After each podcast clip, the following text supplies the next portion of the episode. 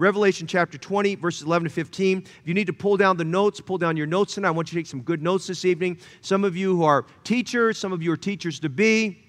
Some of you are trying to understand the Bible. There's some good doctrinal things you're going to learn on this. You're going through discipleship. You probably want to take some notes tonight. It will help you to grow in your faith and to stretch you a little bit there for the Lord. Revelation chapter 20, verse 11. and I encourage you, when you go through chapter 20, in fact, all of Revelation, underline that phrase every time John says, and I saw. And I want you just to mull, mull that for just a minute. What did he see? I mean, he saw some great things that God gave him, but notice what he says here. And I saw a great white throne, and him that sat on it, from whose face the earth and the heaven fled away. and there was found no place for them. And I saw the dead small and great, stand before God. And the books, and that's plural. What books are these? And the books were opened. And another book was opened, which is the book of life. And the dead were judged out of those things which were written in the books according to their works. And the sea gave up the dead which were in it. And death and hell delivered up the dead which were in them. And they were judged every man according to their works. And death and hell were cast into the lake of fire. This is the second death. And whosoever was not found written in the book of life was cast into the lake of fire. Father, this evening, Sundays go by so quickly. We're up very early, excited about the Lord's Day. And it seems like Sunday, Sunday morning services are like what we saw in Psalms 39 5, it's like a handbreadth.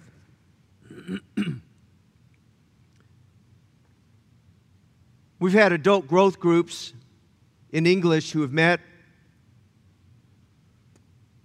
this afternoon. Lord, it's hard to imagine. It's 520, 525, we're already in the evening service.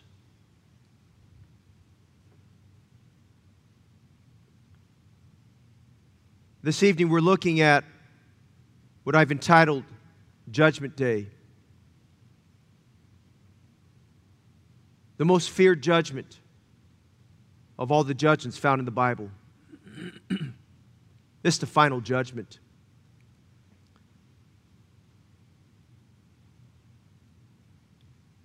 I pray this evening, God, only as you can in a holy way. Speak through me. I pray for the anointing of the Spirit of God. David, David said in Psalms 92:10, "My horn shall be uh, exalted like the horn of a unicorn. I shall be anointed with fresh oil." Jesus quoted from Isaiah 61, "The Spirit of the Lord God is upon me, because He's anointed me to preach good tidings to the meek, to bind up the brokenhearted." to open the prison doors to them that are bound, to give beauty for ashes, the oil of joy for mourning, and to proclaim the acceptable year of the Lord. And Father, I pray for great liberty because the Bible says where the Spirit of the Lord is, there is liberty. And thank God the Spirit of God lives in every heart that's, of every person who's saved. I need great liberty tonight. I pray that you bind Satan. The Bible says he's the prince of the power of the air. And I know tonight he's going to try to disrupt our live stream. because he's the prince of the power of the air. He's going to try to use an energy shortage. And I pray tonight there be no power outages while I'm preaching. And I pray this evening that there be no power shortage. And I pray tonight that we'd have had a, we would not have an internet disconnection. And I pray that people's bandwidth on their own internet, uh, uh, whatever, device, whatever they're using for their internet provider, would not fail them. And I pray that tonight that, Lord, there be no disruption. And I pray this evening that, God, there be no distractions. And I pray this night that the, that the heat wave we're going through and all of that stuff would not be a hindrance to distraction. And, and I pray that that even right now that perhaps there's some people that just decided they were not going to watch service, but I'm praying that the Holy Spirit would bother their conscience and give them no peace and that they would tune in tonight and either through Facebook or live stream and they would watch the service of God. And I pray this evening as I asked this morning that God, you'd let me preach as a dying man, not just to living people, but to dying people. Father, stir our faith this evening. There's just some things about the Bible that we know that are on one extreme that are encouraging to our hearts, and Lord, they lift our soul. But there are other things where the Word of God needs to be a fire that burns God through the chafe and burns through areas that are dry. In areas that were perhaps that once were consumed with the fire of God, we need that fire again. And Lord, where there's some areas, some hearts that have become hardened and, and, and very, very just. Um, uh, just becoming very petrified by things. I pray this evening that God, that, that your, your word would be that mighty hammer that would break it to pieces. I pray for every heart that you'd break up the fallow ground, and I pray the soil of every heart would be good soil upon which the precious, uh, incorruptible seed of your word will embed itself. And I pray for it to take deep root downwards and bear fruit upwards. Pray that your word would be a sword cutting through the sheath of hardness of our heart. Cut away, Lord, I pray. Just like Ehud when he faced old King Eglon. He thrust that mini sword deep within until the dirt came out. Thrust it in tonight. We praise you and thank you, Lord, for giving us your word and our freedom to meet.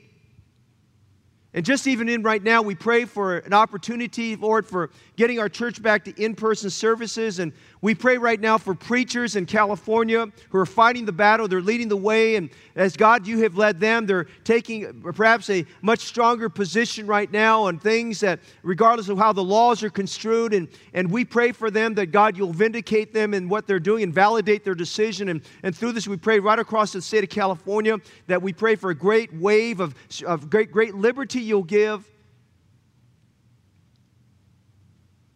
And we just want to acknowledge right now, as we consider all the safety precautions we're doing, we want to acknowledge right now COVID 19 is not greater than you.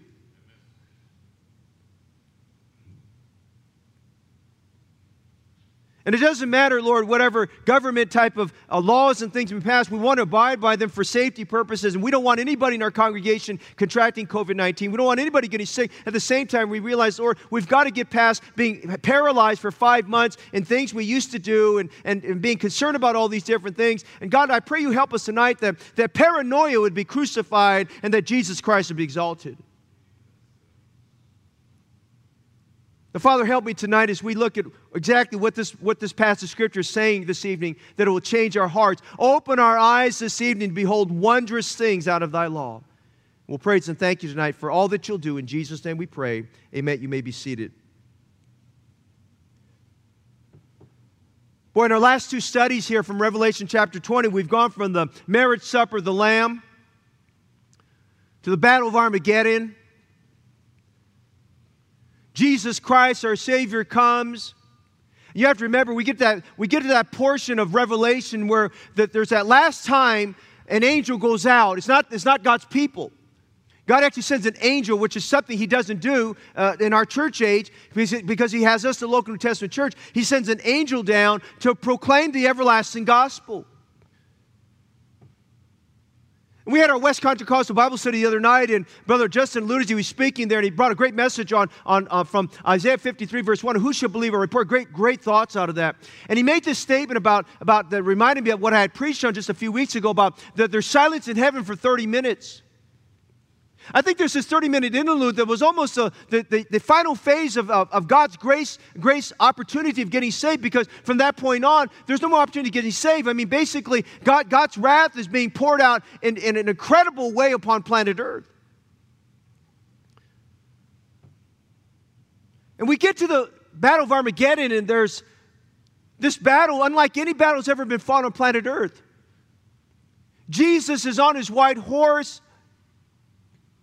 He opens his mouth, which is represented by the sword of his word, and everyone, and you have to imagine, I mean, right now, if you think it's bad now, imagine the tribulation, every blasphemous thing they're going to say about our lovely Savior.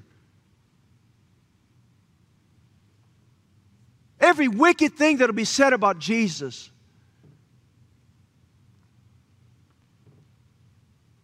I mean, it's just, it's the, the, the, the resentment and hostility towards our Lord Jesus Christ who's on his throne. During that tribulation period, it's going to be awful. The Bible describes he just speaks with his mouth and he slays them, and the blood will flow. The birds of the air will descend and will feast on all those billions of bodies, literally. The nations are judged. The, the Antichrist, the beast, and the false prophet are cast into the lake of fire. We have that very first mention there. They're the first inhabitants of the lake of fire. A liquid fire of all eternity.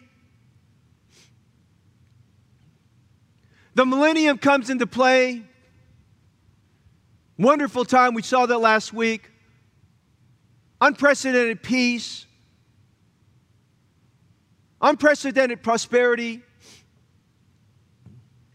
When it starts, believers who were faithful to the Lord will be assigned cities and places that they will be a co regent with Jesus Christ over. And the Bible tells in 1 Corinthians chapter 6 that we're going to judge the angels. I don't even know how that, I, you know, when I think about that, I believe those are the fallen angels. We're going to judge those angels.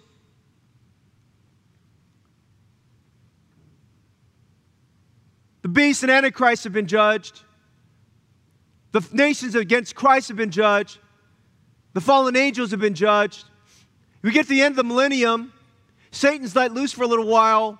He gathers all the rebellious people in the planet Earth, those who were born during the, during the millennial period but never accepted Jesus Christ as Savior, and they were pretenders, and, and they, they basically are deceived by Satan.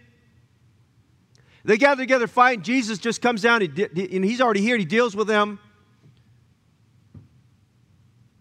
They're cast into the lake of fire. Yeah, excuse me, back up. They're, they're killed because they're going to they're gonna be raised back up here later on in verses 11 to 15. Satan now is cast into the lake of fire. I mean, we're seeing a series of judgments there. Satan's judge, and thank God he was judged at the cross, but his, his, he's basically gone from, from county jail to the federal penitentiary in the lake of fire, if I can say that. And now we get to the end of all things. And verses 11 to 15 are, is judgment day. The new heaven and new earth have not been created. What we read in, sec, in, in verses 11 to 15 is the second resurrection. I'll talk more about that in a minute. The second resurrection, the great white throne judgment, is the final judgment of all the unsaved. All the unsaved. It's a day of reckoning. If you read verse 11 very carefully, it's a day of judgment of every unsaved person face to face with Jesus Christ as judge and not Savior.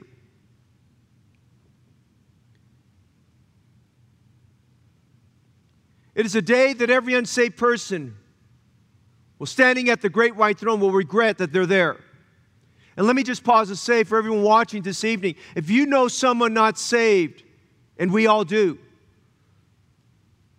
we ought to be thinking about the fact that for those dear, precious people standing there, it'll be a day they will regret.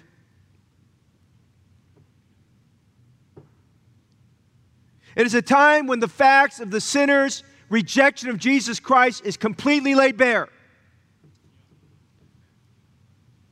We talk about taking an onion and peeling the onion back. Let me tell you what, it's more than the onion being peeled back. Amen? Everything's laid bare.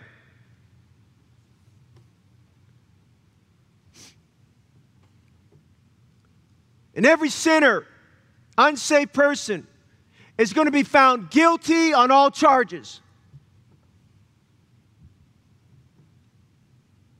And here's the unique thing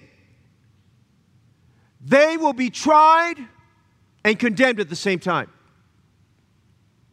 That's pretty scary. In our penal system, our court system right now, you get tried, decisions made, verdict, they come to a verdict, and they appoint a day when you come back for the sentencing. Listen, the trial and the sentencing are all the same time. It's judgment day.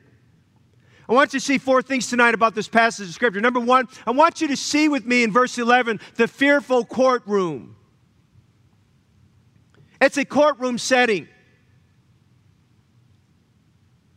Now, unless you're a lawyer and you do it for a living, the majority of us want nothing to do with the courtroom. Amen.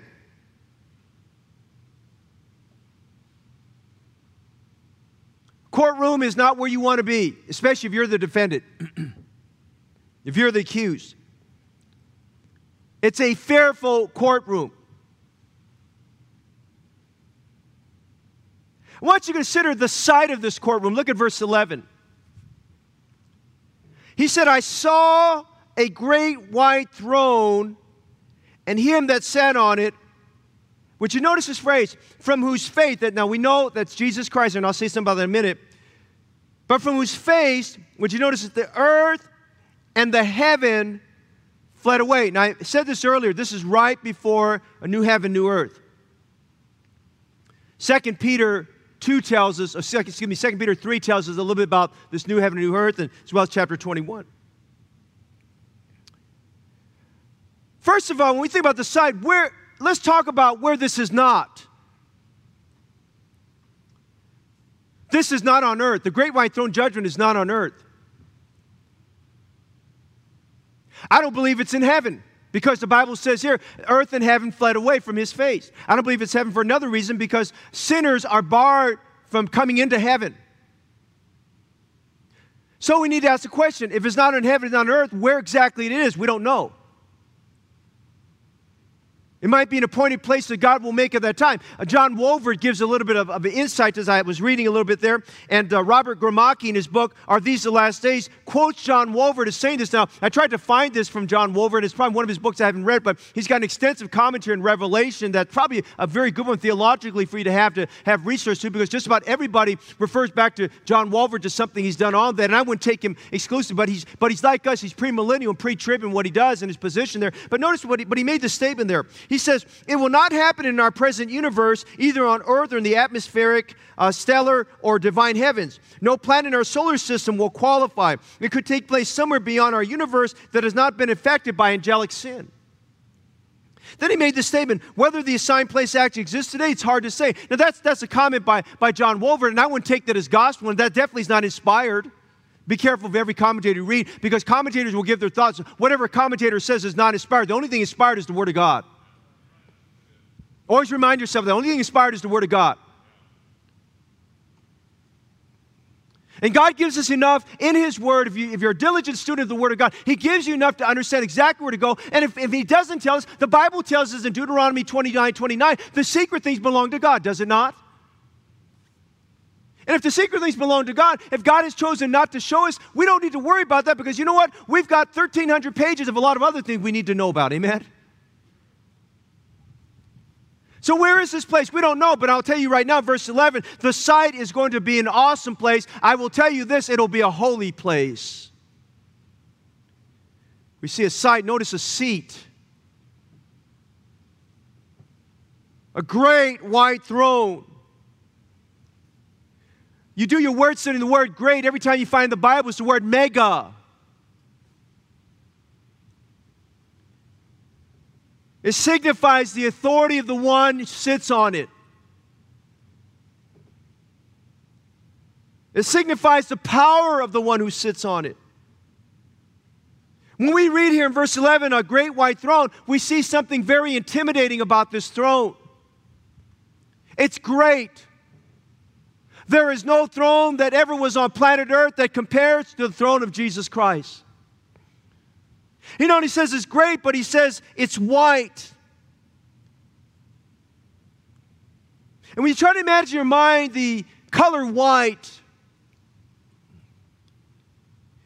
it is so incredibly white. It, is, it has never been stained. It scintillates in the glow of the sun. It represents purity and holiness. It represents truth, absolute justice. It is so awesome. The earth, the heavens fled away, and it says there was found no place for them to hide. I remind you tonight this seat is not a throne of grace.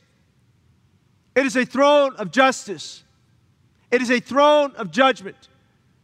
We see a sight, we see a seat, we see a sovereign. I wish I could tell you in verse 11, it's Jesus Christ sitting there as Savior. That work was finished and accomplished many years before.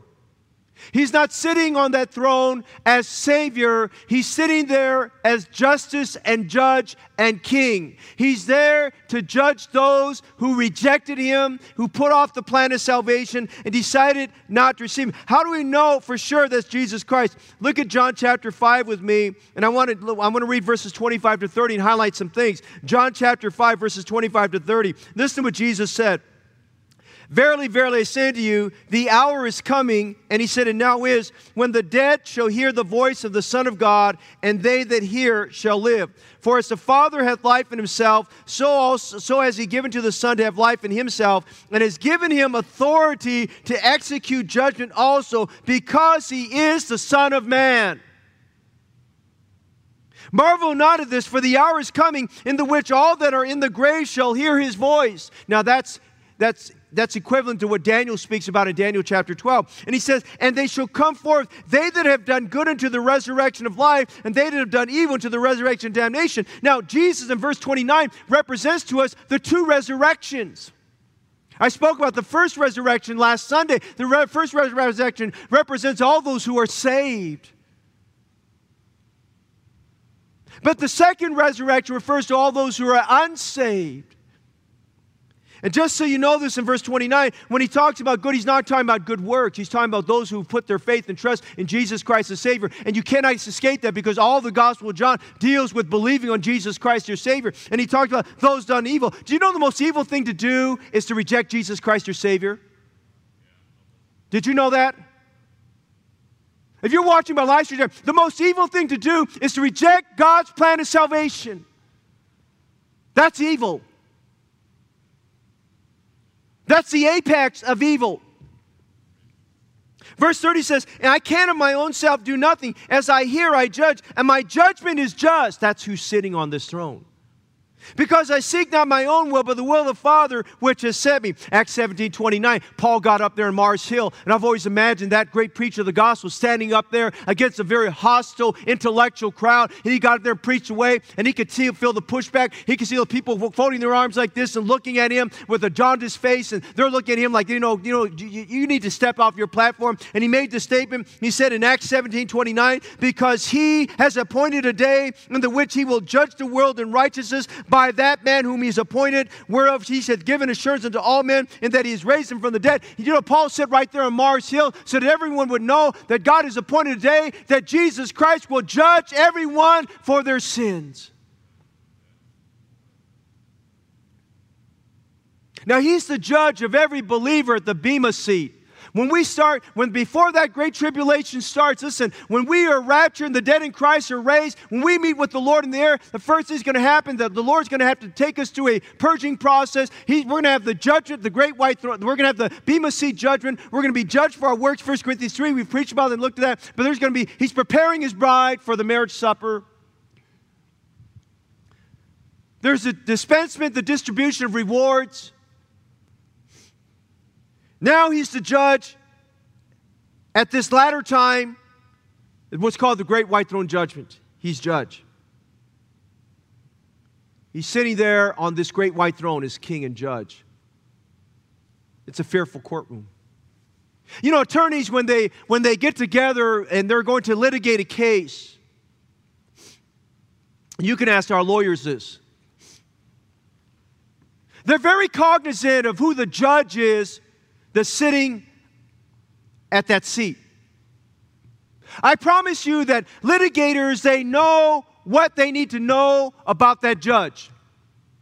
They want to know his track record. They want to know his tendency because that's going to shape how they're going to do their presentation, how they're going to how they're going to present the facts, how they're going to get the jury to believe what they're saying, or how they're going to persuade the judges if they're standing there to persuade them to understand that they want to know about their judge. And I'm telling you something tonight. Everybody here, you know enough about Scripture to know this. If you're not saved, the judge Jesus Christ, He is a righteous judge, and He is a holy judge, and He is a just judge. And listen, everything you need to know is found in Holy Scripture. And if you get to the point of your life, you die without your sins forgiven because you never trusted Jesus Christ as Savior, you ought to shake in your shoes and shake in your seat of knowing that you had every opportunity, but you rejected Him. We see a fearful courtroom. Notice in verses 12 to 13, we see a fetched company. There's a call up. They're fetched. They're going to hear the voice of Jesus Christ, a fetched company. This is not a congregation, that, that is not a congregation there. A congregation is a, an assembly of people united for the purpose of worshiping God. You cannot use the word congregation, congregation to say synonymously this is a congreg- this is not this is a fetched company. Would you notice some things about this company of people? The Bible says, "I saw the dead." Can you imagine what de- what he saw there? And I'm going to get ahead of myself for a minute, but I want you to understand what, what John saw here as we read this. He saw he saw he saw the two resurrections. He saw he saw physical bodies that were resurrected, and he saw the souls of those that were in hell that were resurrected. I'll say more about that in a minute. He said, I saw the dead, small and great, stand before God.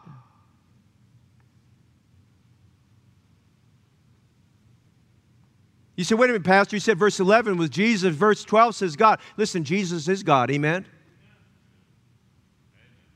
In the beginning was the Word, and the Word was God, and the Word was God. And the same was in the beginning with God.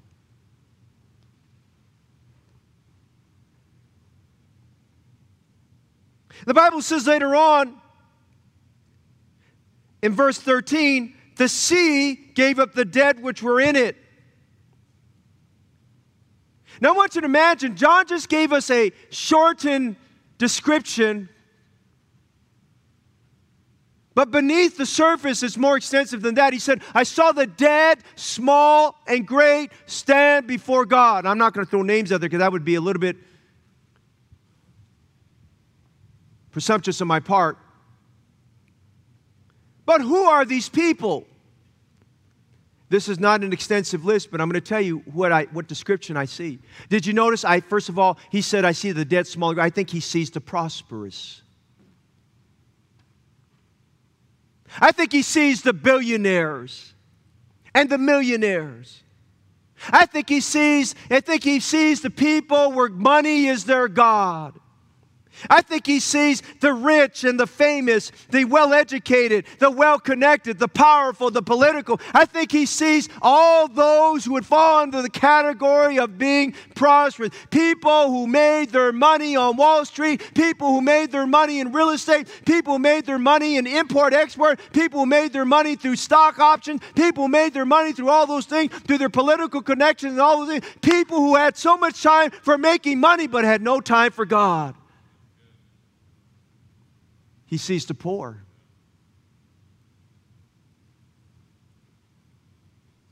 He sees the poor who, in their situation, an opportunity to pull themselves out of that, but they decided to stay in their condition and they blaspheme God and they curse God. They're not known. Their excuses, they're uneducated. Their excuses, they're unknown. Their excuses, they're ignorant. Their excuses that life was hard on them. Their excuses that they, they had a short change on life and nobody did them good. The poor.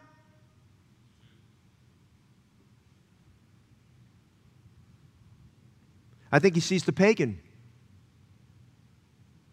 And I'm going to tell you right now, tonight, our country, America, is a pagan country. We've got laws in the books that are not Bible based. They're pagan. Amen. They're pagan. The atheists, the evolutionists, the humanists, even the agnostics, I'll throw them into that. The idol worshippers. Those who deny the existence of God. And I'm telling you right now, that list is growing faster than people are getting saved.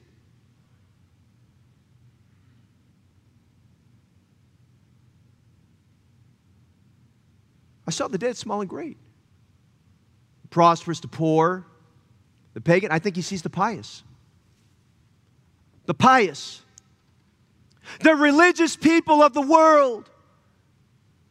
Then we've got all our denominations, all our religious brandings and names. Those are the pious. They belong to religion, they are, they are self righteous, They're so stuck on their church. And they believe their church is the way to heaven. They believe if they were born into a Christian family, that that, that saves them. Let me tell you tonight, you were born in a Christian family, that that doesn't save you. Look at John chapter 1, verse 13. I want you to go back there with me for a minute because I, every now and then we have to look at this. John chapter 1, verse 13. In John chapter 1, he refutes this. In John chapter 1, verses 12 and 13, here's what he says. He says, But as many as received him, to them gave he power to become the sons of God, even to them that believe on his name. In verse 12, he qualifies how to get saved. He says, If unless you believe on the name of Jesus Christ as your Savior, you can't get saved. And he says, by the way, only Christ has the power to save you. No church has the power to save you. No, no, per, no man in the ministry has the power to save you. Listen, only Jesus Christ can save. But he further qualifies in verse 13. He says, which were, which were born not of blood. Being born into a Christian family does not save you. Not of blood. Not of human, not of human, human, uh, you know, descent. He says, nor of the will of the flesh, not of human deed, not of the will of the flesh, nor of the will of man. He says, listen, you can't get saved by good works. He, he, refutes all that in verse 13. He says, not by blood, nor of the will of man, nor of the will of the flesh, but he says, salvation is of God. The pious. I believe when he saw the dead, small, and great, he just didn't see the pagan, and he just didn't see the pious, and he just didn't see the poor, and he just didn't see the prosperous. I believe he also saw the pluralists. Everyone in our generation says every road leads to heaven. No, sir, no, ma'am. Every road doesn't lead to heaven. There's only one road to heaven. His name is Jesus Christ. I believe you saw the perverted, the abominable, the murderers, the criminal, the unnatural. I believe he sees the procrastinators in this. I believe he sees everybody that heard the gospel message and put it off for more convenient season, like Herod Agrippa. Almost thou persuadest me. The procrastination. And listen, there's some people watching right now. You've put it off and put it off, put it off. You're going to stand in there if you keep putting it off. Now is the day of salvation. Now is accepted time. Not tomorrow, now. I think he's going to see the pretenders at the throne. You make this profession that you're saved, but you're really not saved. Listen, if you don't have a desire to read God's word, you don't have a desire to be in church, if you're continuously just kind of, well, we would, we would just say you're backsliding, but you have no desire for the things of God, you don't hunger for thirst, hunger and thirst after righteousness, I'm going to tell you something. There's something suspect about your faith. If there's no fruit coming out of your life, there's something suspect about your faith according to the word of God. And I'm going to tell you right now, you might just very well be a pretender. You're in church for the purpose so you can politically get some power, so you can get a position, so you can influence people and manipulate people. Let me tell you, go somewhere else to manipulate, control people. What you need to do in church is get saved and live for Jesus Christ. Church is not a playground. Church is not politics. You want politics? Watch Fox News. We don't have time for that stuff in church. We get reassembled. Don't you start a Sunday school class and get involved with an AGG or some club meeting and come down, come around somewhere and subvert my youth fellowship or subvert my, my college ministry or subvert my adult growth groups or subvert some ladies' Bible study. If you have plans for doing that, I had news for you. Go find another church. Because there's no subversive activities in the house of the living God. The pretenders. You may know all the jargon, you may say all the things, but listen, if you have no desire for the things of God, and you're hiding behind COVID 19, you're hiding behind some other excuse there, and you're not in the Word of God, it's been a long time since you've been convicted, I would dare to tell you you're probably a pretender. You're like the Pharisees I was just reading about in Matthew chapter 23, had their long flowing robes and garments, and they had their phylacteries and everything going well, and they tithed the mint and cumin and all those things. But listen, they weren't saved. Why did sepulchres full of dead men's bones? And I'm going to tell you, if you were born in a Christian family, you're a second, third generation Christian, and you're just going through the motions and carrying all these things because you feel very secure because mama and papa's religion is okay for you. But listen, if you just went through a prayer because you thought it was a good thing to do, it was cute to watch something in Sunday school, to watch an object lesson there, but you never repented, you never got truly born again, I would tell you tonight, you need to get born again into the kingdom of God. Go with me to chapter 21, look at verse 8.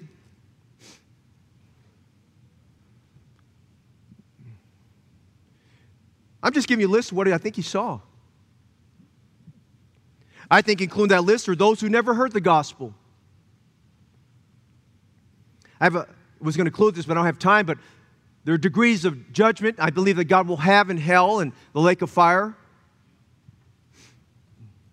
But I, am not going to preach that tonight. That that's a different message because I don't want to give somebody some, some, somebody who thinks it's okay. Then that means if there's degrees of judgment, I won't get it as bad as somebody else. I don't even want you thinking that. The fact that if you wind up in hell or lake of fire, that's not where you want to be.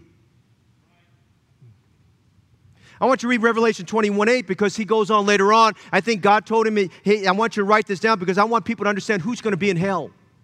Who's going to be in the lake of fire? He said in Revelation 21 8, but the fearful, I believe, the paranoid. Did you know there's some people, they're afraid of getting saved because they're afraid of what people say? Do you know there's some people afraid of getting saved because they're afraid of commitment? What in the world are you afraid about committing when Jesus Christ gave his life so you can go to heaven? The fearful.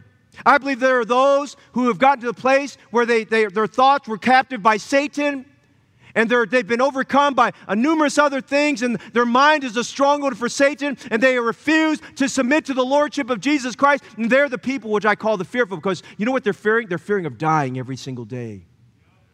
They fear dying, they have suicidal thoughts. And the unbelieving and the abominable and the murderers and the whoremongers and the sorcerers, you know who the sorcerers are? That's the word for pharmacy, that's the drug dealers. And idolaters and all liars, they shall have their part in the lake which burneth with fire and brimstone, which is the second death. I'm just saying today, this is a fetch company. You know who calls them up? Jesus Christ. They know who they are. He talked about the sea is going to give them up. Listen, there are those who bury bodies at sea, and there are those who are lost at sea. And you have groups like the Neptune Society, which they take people's cremated remains and they cast them out out there as, as, as their burial. You know, he's saying there's nobody that's lost. God knows exactly where everybody's at. You're not lost in hell. You're not lost at sea. He's going to resurrect you and bring you back up here for this final judgment here. the second resurrection. We see this fearful courtroom and we see this fetch company. Would you notice it gets a little deeper now? Notice thirdly, would you notice the fatal conviction?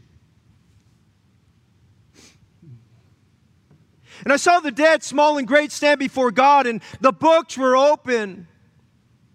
Where's the evidence? It's in these books. It's not QuickBooks either, amen? Books, plural.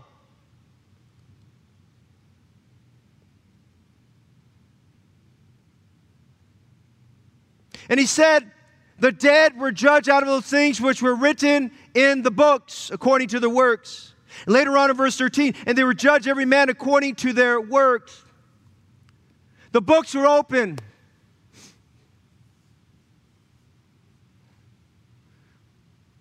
Does the Bible talk about the books? Yes and no. But I want you to see some verses with me. I'm going to give you some indication of that tonight. The books were open. I, am going to give you some tonight. They're not in any particular. I think, I think the first book that's going to be open is the book of secrets. The book of secrets.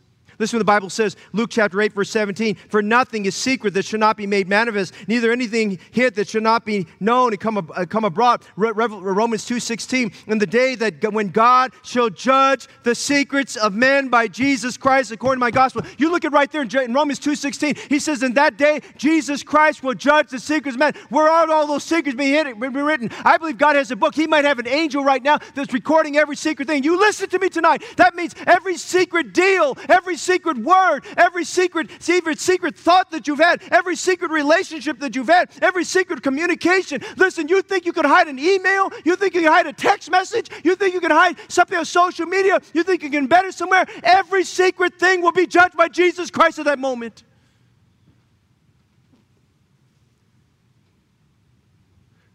There's nothing hidden. The book of secrets. Can you imagine a lifetime of every secret that, been, that, that somebody's done in darkness, thinking they can hide it from God? It's brought up to them through the, the, judge, at the, at the, right, at the great white throne judgment there. Every dark secret will be exposed and condemning that unsafe person. Hey, sinner, watch tonight. Do you realize your secrets will condemn you? That's why he's opening the books. The book of secrets, I think the book of law. It's not just the Jews who believe the law. You know, the laws, there are people who believe a law, some works based process is a standard for salvation. Listen to what the Bible says in Romans, as Paul had to deal with that. In Romans 2:12 he says, "For as many as have sinned without law shall also perish without law." So if you think you can get into heaven without the law, you can still perish without law if you don't put your faith in Christ. And as many as have sinned in the law shall be judged by the law. Then notice what he says in Romans 3:20. Therefore, by the deeds of the law there shall no flesh be justified in his sight, for by the law is the knowledge of sin. That's what he's going to judge you on. He may take out every commandment of the Bible, every gospel message you've heard, every time somebody got up and preached about, preached about obedience, you heard about obedience uh, from a Bible study somewhere, he's going to bring those words back to haunt us. The law itself will incriminate the sinful imperfection of the unsaved, and the law itself will condemn. There's a book of conscience, there's a book of secrets, there's a book of works. Hey, there's a book, a book of law, there's a book of words. Listen to Matthew chapter 12, verses 36 to 37. But I say to you that every idle word that men shall speak, they shall give account thereof in the day of judgment. For by thy word shalt thou be justified, by thy word thou shalt be condemned. Listen, every idle word will be judgment. That's pretty fearful. Every idle word. Your words will condemn you. Your secrets will condemn you. The law will condemn you. Hey, there's a book of works. Look what he talks about here. And the dead were judged out of those things which are written in the books according to their works. Paul describes it this way in 2 Corinthians 11 15. He says, Whose end shall be according to their works. Works will condemn. Works means everything we've done, whether good or bad. Good or bad. Every sinful deed and word shall be revealed. Every sinner will stand at the great white throne judgment and realize at that moment in time their good works will not outweigh their evil works. Where they're looking at a pair of balances and they, and they think, well, as long as it, it, balances out, and as long as at the end I've got more good works and bad, listen, none of those will work. Because you know what he's going to find out? Is he opens the book of works and you see every sinful thing you did, every swear word that you made, everything that you stole, everything you did dishonestly, everything you did around there. You're going to find out one thing. It doesn't matter how many good works you have because you know what? There's not enough good works that will get you into heaven.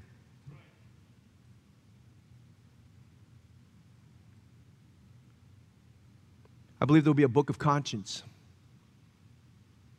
I believe the conscience of every man being recorded there is every time his conscience was pricked and he decided not to go against, he decided to go against his conscience. And listen, the Bible describes some bad conscience. He talks about an evil conscience. He talks about a defiled conscience. He talks about a seared conscience. But listen what he says here in Romans chapter 2, verses 14 and 15. For when the Gentiles, which have not the law, do by nature the things contained in the law, these having not the law are law unto themselves which show the work of the law written in their hearts, their conscience also bearing them witness, and their thoughts the means while accusing or else excusing one another. You're either going to ignore your conscience, you're going to harden your conscience. And I'm going to tell you right now, if you have a hardened conscience, it gets harder and harder and harder. That's why the Bible tells us in Hebrews chapter 3 today, if you'll hear his voice, harden not your hearts as they did in the day of provocation.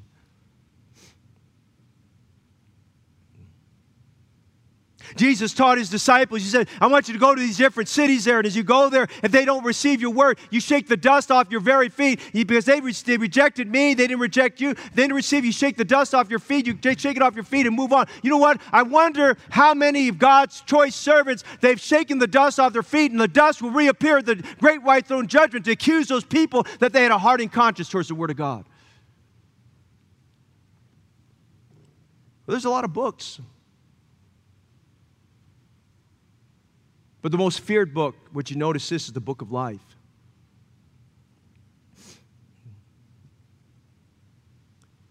When John wrote this, everybody in the first century had a cognizance of the book of life. Go with me back to Exodus chapter 32 very quickly. Exodus chapter 32. It's not in your notes. When Israel sinned by erecting this golden calf, God used Moses to deal with it.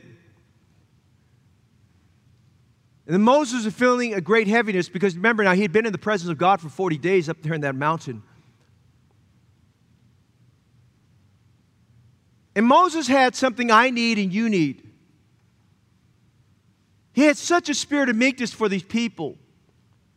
I mean, there are three million of them that, in most cases, would, would probably stress you out to such a degree that you'd probably you'd have to quit what you're doing because you couldn't deal with it. And you know what he did? He dealt with it by prayer. And you notice he tells them they sin. In verse 31, he goes to prayer for them. Would you notice this prayer of Moses? And I want to draw something so you can understand the book of life for just a moment. And Moses returned unto the Lord and said, Oh, this people have sinned a great sin and have made them gods of gold. Notice what he says here. Yet now, if thou wilt forgive their sin, and if not, notice this phrase, blot me, I pray thee, out of thy book which thou hast written. And the Lord said unto Moses, Whosoever has sinned against me, him will I blot out of my book. Now, Moses had a cognizance of this book of life. Everybody during that time, leading up to the Revelation chapter 20 there, they had a cognizance about this book of life. Paul wrote about it there in Philippians chapter 4. He wrote to those wonderful friends he had at Philippi, and he says, And to those whose names are in the book of life. In those days, for many, many years, for them to, to have an accurate account of who was there, they had a registry of everyone that was born in that city. That registry, they would put your name down in that registry so they knew exactly who you were. And in that city you were born, you were considered a citizen of that city. That's why when you read later on in Luke chapter 2, when Joseph and Mary, it says that, that there was a time when they Herod did the tax. You remember that? Actually, he was doing a census taking. Where did they go back? They had to go back to the city of their origin, the city of their birth, where their registry was at.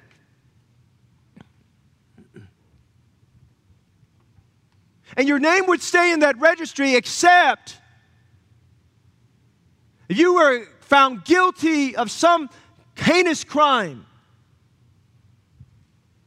The city elders could elect to blot your name out. And blotting your name out means you don't have an existence, you don't have an identity. You're a no man in no man's land. And I want you to understand something.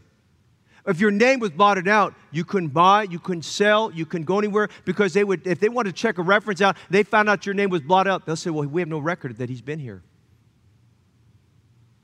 Now we go back to Revelation. You know what he's saying here?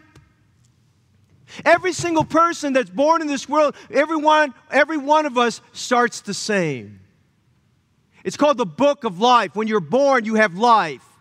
When you have life, the breath of God is in you. We talked about that from Genesis 2 7 this morning. When you are born, you are, your name goes into that book of life, and God's desires that your name stays there. But if you reject Jesus Christ as Savior, can you imagine that there's going to be an entry made at the before, when, as that person dies and leaves this place, their name is blotted out. Oh, you can, you can take this opaque fluid, this white out, if you can imagine that, and his name is going to be blotted out, nowhere to be found. What he's saying there, whosoever is not found in the book of life, who is that? Every single person that's been given up from death and hell, every single person that winds up there at the judgment seat, at, the, at the great white throne judgment, their names are nowhere to be found.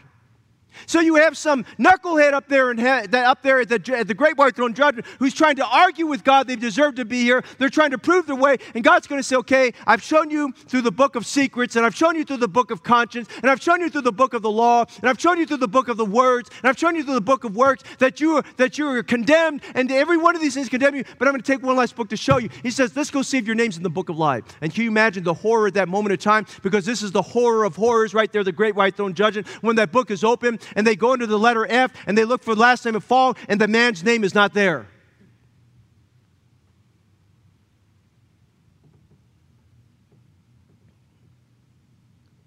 And this is not a new revelation that John has given. In Revelation 13 8, he said, And all that dwell upon the earth shall worship him, whose names are not written in the book of life of the Lamb from the slain from the foundation of the world. He said in Revelation 17, 8, the beast that thou sawest and is not, and shall send out of the bottomless pit and go into perdition, and they that dwell on the earth shall, shall wonder whose names were not written in the book of life from the foundation of the world. Look again here what he says in Revelation chapter 20. He says it, he says it here, the final verse, whosoever was not found written in the book of life. The worst thing that could happen to you is to die in this life without Jesus Christ, your Savior. And in that moment, as you breathe your last breath, God blots your name out. It's obliterated. And someone said, well, let's, let's try to correct it. Let's see if we can go underneath the, underneath the opaque fluid. There's nothing you can, you can un- undo. You can't undo it. He's blotted your name out. That's why Jesus said, I never knew you. I never knew you. The last condemning evidence of being unsaved is the fact a sinner's name is not found in the book of life. I want you to understand something. At that great white throne, every unsaved, unredeemed, unregenerate person is standing before Jesus Christ as their judge at that final condemnation. We see the fearful courtroom, the fetch copy, the fatal conviction, as I just mentioned. Would you notice the final condemnation? We've seen a great white throne. We've seen Jesus Christ on that throne. And we've seen the second resurrection. And we've seen these books. But you notice the second death. Hell is not the final stopping point for a sinner. There's two deaths for every sinner.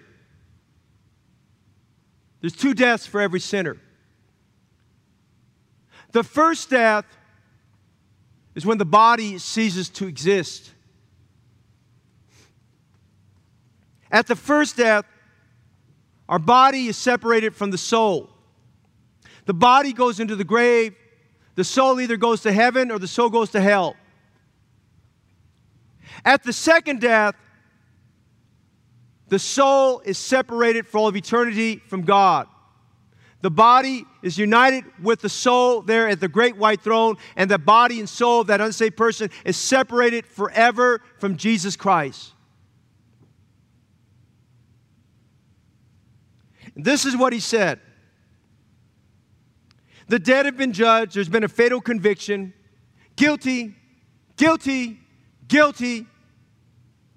And verse 14 says, And death and hell were cast into the lake of fire. This is the second death. And just to make sure the people reading this understood that death and hell included all the unsaved, all the unredeemed, all the unregenerate, he goes on further and says in verse 15, And whosoever was not found written in the book of life was cast into the lake of fire.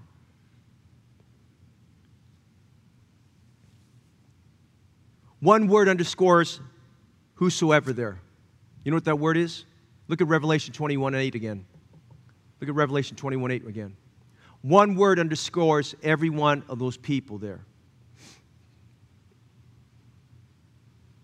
It's the second word there.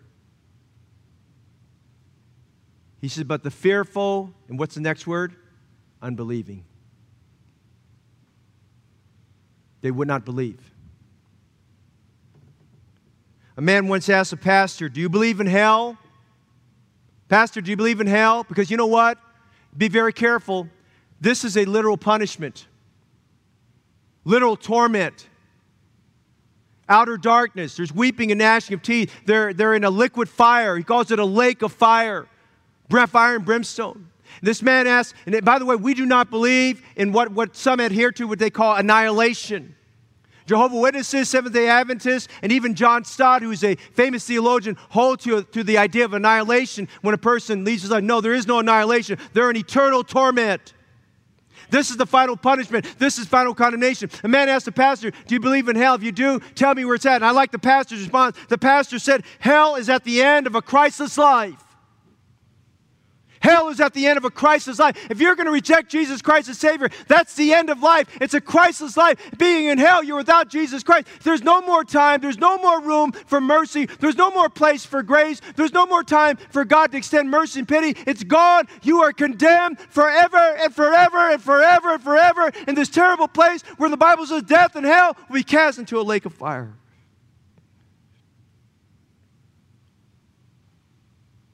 God doesn't want you to spend eternity there. God wants you to know when Jesus Christ died on the cross for your sins, your sins were judged on his body when he died for you. He shed his blood and he died on the cross so that your sin debt could be paid in full. He became your acceptable substitution. He became the perfect sacrifice. All your sins were judged on him. Instead of you dying and going to hell and ultimately to the lake of fire, you can be saved. You can go to heaven. Your sins can be forgiven. And guess what? You no longer have the penalty of sin any longer upon you. You can be saved tonight and escape condemnation. Here's how. The Bible says in John 5 24, Verily, verily, I say unto you, he that heareth my word and believeth on him that sent me hath everlasting life. And listen to this, and shall not come into condemnation, but is passed from death unto life. Believe. Believe. Believe. Believe. There is therefore now no condemnation to them that are in Christ Jesus. Romans 8 1. Believe. The great white throne judgment. Every unsaved person, Jesus Christ will call out, and death and hell will give up their dead, and the sea and all that are in them. Wherever this great white throne will be, wherever it will be, is such a such an awesome, intimidating place. The Bible says, Heaven and earth shall flee away from him. And God will open those books, and the dead will be judged out of those books. And when he says, the culmination of that, whosoever was not found written in the book of life shall be cast in the lake of fire. Listen, there's a trial, there's a verdict, there's a condemnation all at the same time. All the sinners, all the unsaved throughout eternity, beginning with Cain, because Cain died an unregenerate man. And we can go on and on and on. We'll be at that great white throne judgment. I urge you tonight don't be one who's going to stand at that great white throne and be found guilty and spend all of eternity in the lake of fire. God doesn't want you there. He set his love upon you and he extends his arms of mercies to you right now to get saved. Now is the time of salvation. Now is the accepted time. Now is the time to hear the tender voice of God calling to you. Jesus can be your Savior tonight. Would you call upon Him? Would you acknowledge today and you come with a contrite heart and call upon Jesus Christ to save you from sin? Let me just say this for every Christian tonight. The horror of the great white throne judgment should make you and I better soul winners. The horror of the great white throne judgment should make you a soul winner. The reality of the great white throne judgment should stir you that you never know the next time you give the gospel, that person rejects it, is that the last time they'll ever hear the word of God? Years ago, I, I went to preach a missions conference way up in the up, up past Sacramento. I, I took two men with me. One was a young man that I was trying to disciple and nourish, nurture there. And I said, hey, why don't you come with me and another brother? We're going up to, a, they're going to, he's come with me to uh, preach a missions conference on a Sunday night. And just six months before that, six or seven months before that, I took him soul winning and we were out knocking some doors and we came to this place. And actually, the day before, I knocked this door and talked to this young man that, that just gave me a few minutes and, you know, he just, there was an open door. And I told this young man, I said, Now, you might know him. I said, I want you to come with me because he, because he went to the same high school you went with in, in another city. And I said, Why don't you come with me? And as we got the house, we saw the guy walking out the house. He's walking the house, and he had two cigarettes with him. He had one on one ear, and one on the other. And, my, my, and, and, and, the, and the young man said, Hey, preacher, we better catch him right now because I know where he's going. I said, Where's he going? He said, He's going to go play bingo right now. I can see it. He's got those two cigarettes. He's going to go. And I thought, How do you know that? You know? So, but anyway, he said, We better catch him right now. So he ran up. And he said, Hey, he said, Hey, I know you. And he said, Yeah, I know you too. And, and so he said, Hey, uh, so we started talking there at the door. And the guy said, you guys want to come inside? He said, Hey, Pastor, good seeing you. I said, Yeah, good seeing you too. He said, What are you doing back here so I, want you, I said, I want you to meet a friend of mine. And we sat down there and we were talking a little bit, and I brought back up the gospel conversation. And I stopped abruptly right in the middle, and I said, Hey, brother, would you tell this man how, you, how, how Jesus changed your life? And the young man told him how Jesus saved him, and he, and he looked at him and he said, Hey, man, I remember you in high school, man. He said, You were messed up. I remember in high school, he said, he said he used some, he used some expletives I can't use here, of course. He used some expletives there. But he said, what got the, you know what out of you? He said, what happened to you there? And the testimony of that young man being discipled, how he got out of a, a rap background and things, got a hold of that young man where I could not get to him that day. He took those two cigarettes, brother, off his ear. he put them down on the coffee table. And I, and I just, you know, I was very, I was very upfront with him. I said, man, you need to get saved right now. He said, you're right, preacher. And that young man and I there, he, he got saved. And that guy came back to church with him. He wanted to see our church. He came back with us to see the church. I mean, everybody was all fired up. I think some of you guys were on staff at the time. It was a really great time at that moment. But he struggled with just bad habits and things like that. I mean, he really got saved. He really got saved. He struggled with some things, and plus he had a very strong Catholic family, and, and, and there was some influence there. Just a lot of things that were pulling against him.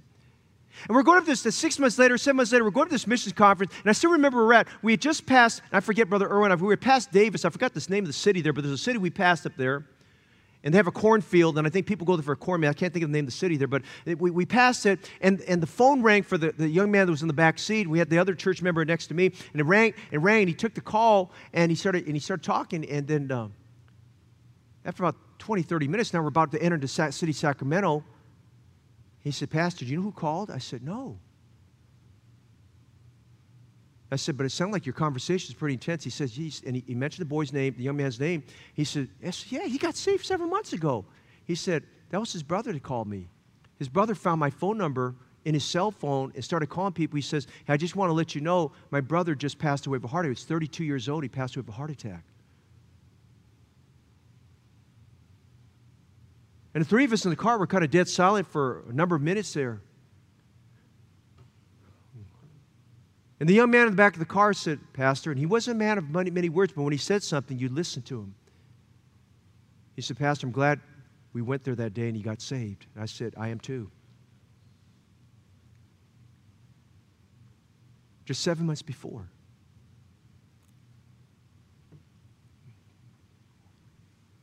I'm done. Take Jesus as your Savior tonight. That's the bottom line of all this. Let him be your Savior and not your judge. I'm going to help you tonight. Christian friend, you ought to be burdening your soul right now for some sinner to get saved.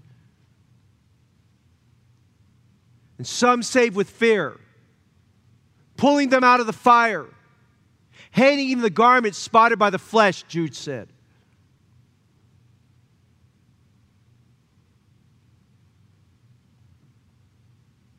If you're not saved, I'll give you the opportunity watching my live stream tonight. You can call on Jesus Christ this evening to be your Savior, to know that you will not have to face Jesus as your judge at the great white throne judgment.